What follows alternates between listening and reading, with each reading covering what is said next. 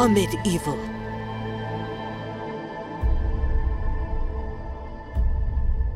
Nothing looks quite like Amid Evil.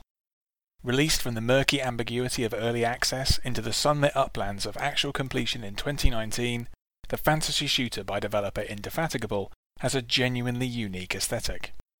Even more so than its eminently solid gameplay, it's the visuals and level design of Amid Evil which elevate the game into being one of the best examples in the recent retro shooter boom. Fantasy shooters have always been few and far between, and this means that Amid Evil is condemned to lazy comparisons with Raven Software's games Heretic from 1994 and Hexen from 1996. Indefatigable's game deserves better than to be categorized with these shooters, which have dated poorly and which did little more than port Doom into a hackneyed high fantasy setting. That's not to say that Amid Evil has particularly groundbreaking gameplay itself. Its movement and weapons in particular will be familiar to anyone with a cursory experience of 90s shooters.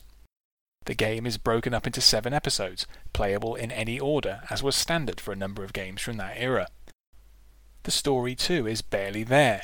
The player takes on the role of the nameless champion and is tasked with cleansing seven realms of the evil that has corrupted and subverted them. It's the way the developers built these worlds that gives Amid Evil the touch of greatness.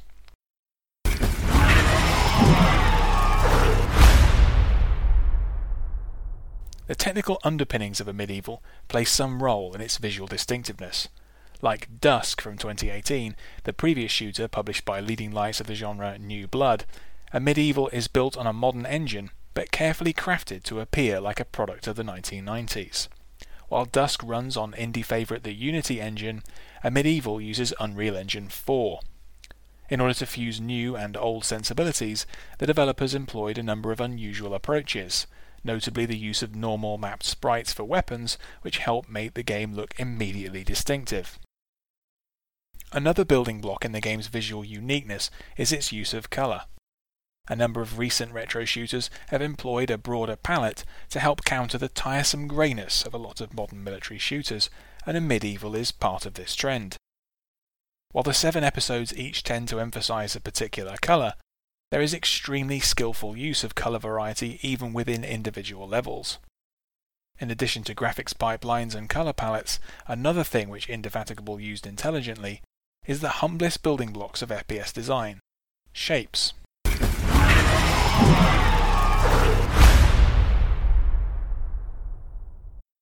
Corridor shooter is a term that long ago entered the classic FPS lexicon. In one sense, it implies linearity, the feeling of being led down a predictable path by level design and denied the chance to explore freely.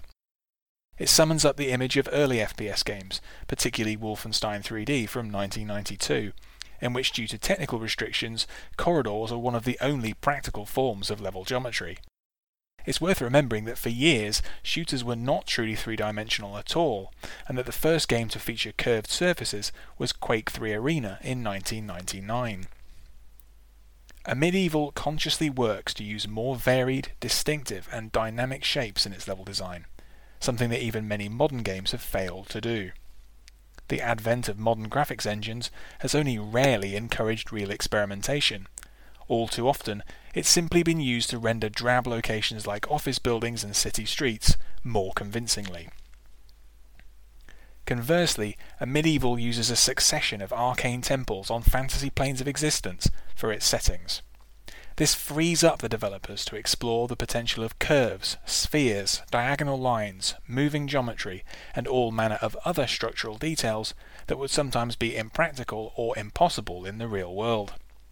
In video games, spaces need not operate using the same parameters as reality, and Amid Evil explores this with enthusiasm.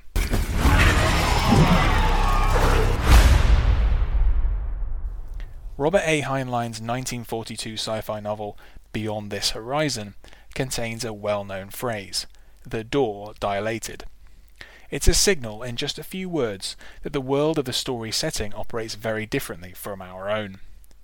In Amid Evil, doors sometimes dilate, but in different realms they open in several different ways, reflecting the flexibility of objects in Unreal Engine 4 and the imaginations of the developers. Lifts too operate differently. Some move directly up and down, but others rotate around in dynamic arcs or move on both the X and Y axes. The game may have little in the way of story, but these details summon up intriguingly alien worlds just as effectively as the blood-crazed monsters that inhabit them, be they rogue machines or worshippers of the moon. Another example is the game's use of water. In many older games, water represents the exact opposite of free exploration within an environment. Coming into contact with it means death, often instantaneously. In Amid Evil, water is a major element of level design in more than one of the episodes. The champion can breathe underwater indefinitely, which encourages exploration under the surface. Sometimes the water level needs to be raised in order to swim up to reach previously inaccessible areas. In other cases, the unique physical laws that govern the realms mean that spherical anti-bubbles of water float without means of support.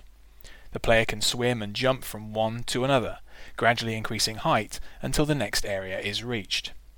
At one point, almost an entire boss battle takes place in one of these suspended spheres.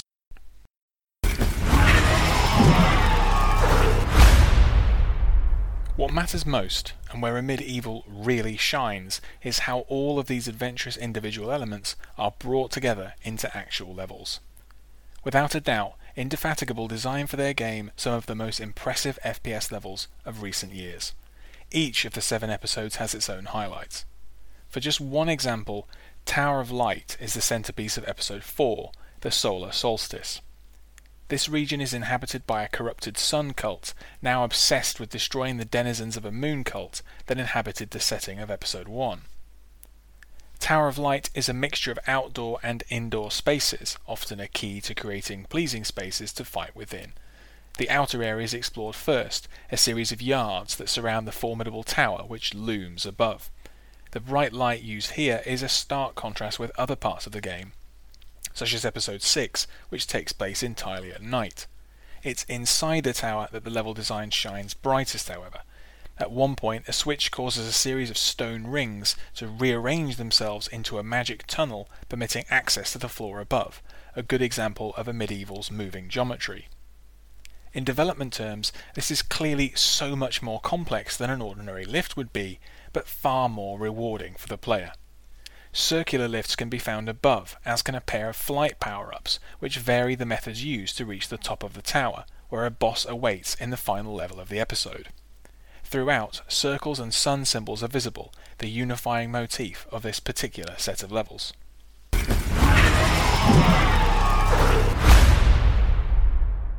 At its frequent best, Amid Evil recaptures the sense of adventure and experimentation that was found in the best FPS games of the 1990s. While the game's visuals are excellent, they never overwhelm the keen sense of spatial design. It's clearly crucial to the developers that levels are as enjoyable to move and fight in as they are to look at.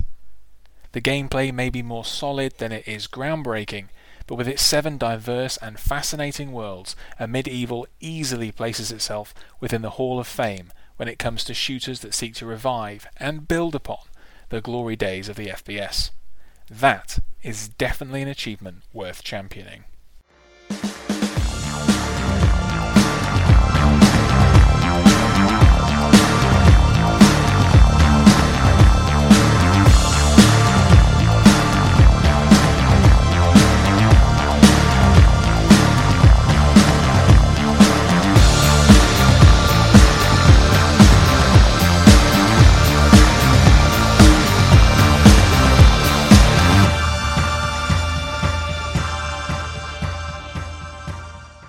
Thanks for listening. For more articles and audio on books, film, video games, board games, and music, visit andyjohnson.xyz. To support me, go to patreon.com slash andyjohnson.